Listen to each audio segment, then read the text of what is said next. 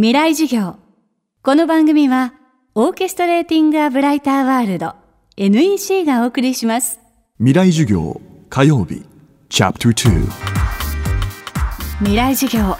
今週の講師は作家池澤夏樹さん。その作品は小説から評論エッセイ翻訳まで多岐に及びます。またギリシャやフランスにも滞在し世界的な視点で作品を発表してきたことでも知られています。そんな池澤さんの著書が知の仕事術。情報化社会を知的に生き抜く具体的なノウハウをまとめた一冊です。未来授業2時間目。テーマは本を探す。本を読む。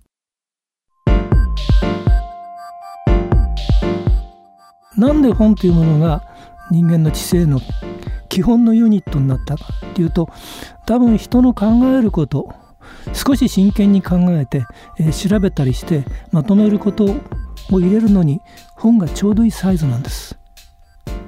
雑誌の記事1本では短すぎる。もっと続けたい。雑誌何回か10回20回続けるとあれ？本1冊分になってるじゃないか。じゃあまとめようと。いうその知識や思想や信仰の基本単位が本というサイズのものなのね。だからやっぱり何か知ろうと思ったらその分野についての本を集めて読んでみる。そこから始まると思うんです。でそのためにじゃあまず何するか。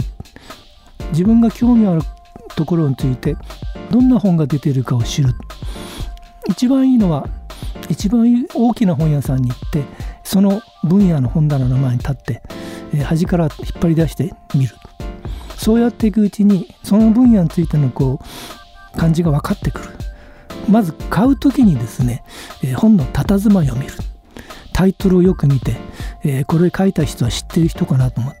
それからあの宣伝文句が外側にいろいろついてますから帯とかコピーとかそれを見てそれから中をパラパラと見る。それから目次を見る。目次というのは全体の縮図です。何についてどう書いたかがずらっと並んでいる。でその上で役に立ちそうだと思ったら買ってお家へ持って帰って開く。でこの段階でこの本の内容をある程度までつかめているわけでしょでそれに沿って読み進む。で本気で読む時はマークするのもいいと思います。途中で。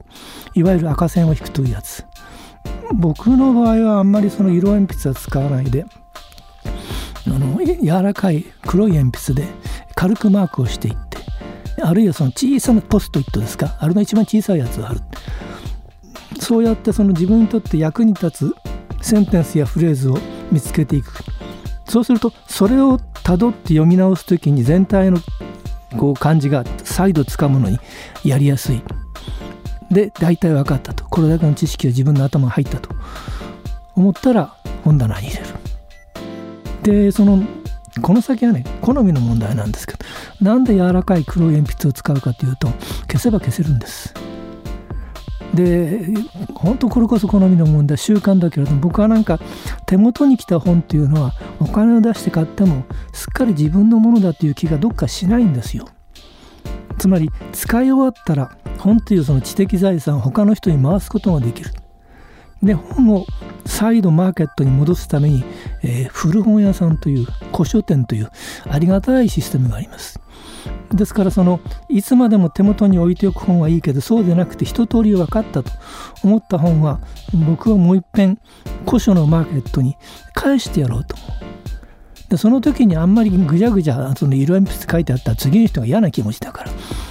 なんか書いてあるけれども消せば消せるという段階で渡してあげたいこれはねいわゆる妙なこだわりなんですよ。僕自身が全部消して渡すわけじゃないんだけれどもでも消せば消せるようにして。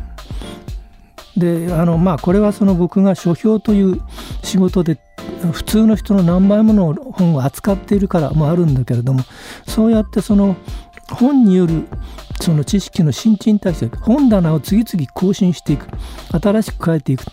君はいろんなことを教えてくれたけどもう大体君の言うこと分かったから次は他の人のとこ行ってあげなさい。と言って本をそっと野に放つ。それがその古本屋さんなんですよ。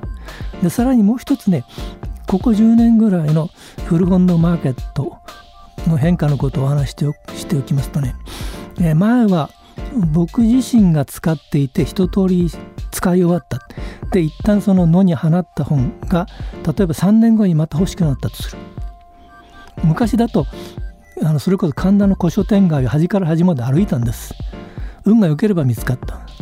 今はですねインターネットの古書店があります。僕が使った多分日本の古本屋という、えー、サイトがありましてここに行くと日本中のその古本屋から、えー、情報が集まって本のタイトル入れるだけでここの書店にあってこれはいくらです。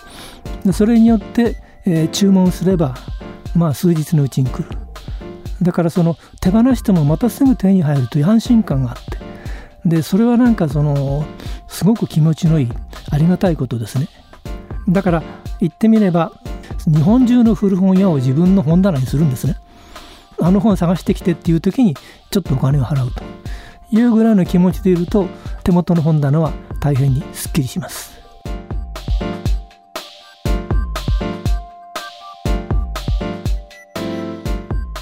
今週の講師は作家池澤夏樹さん。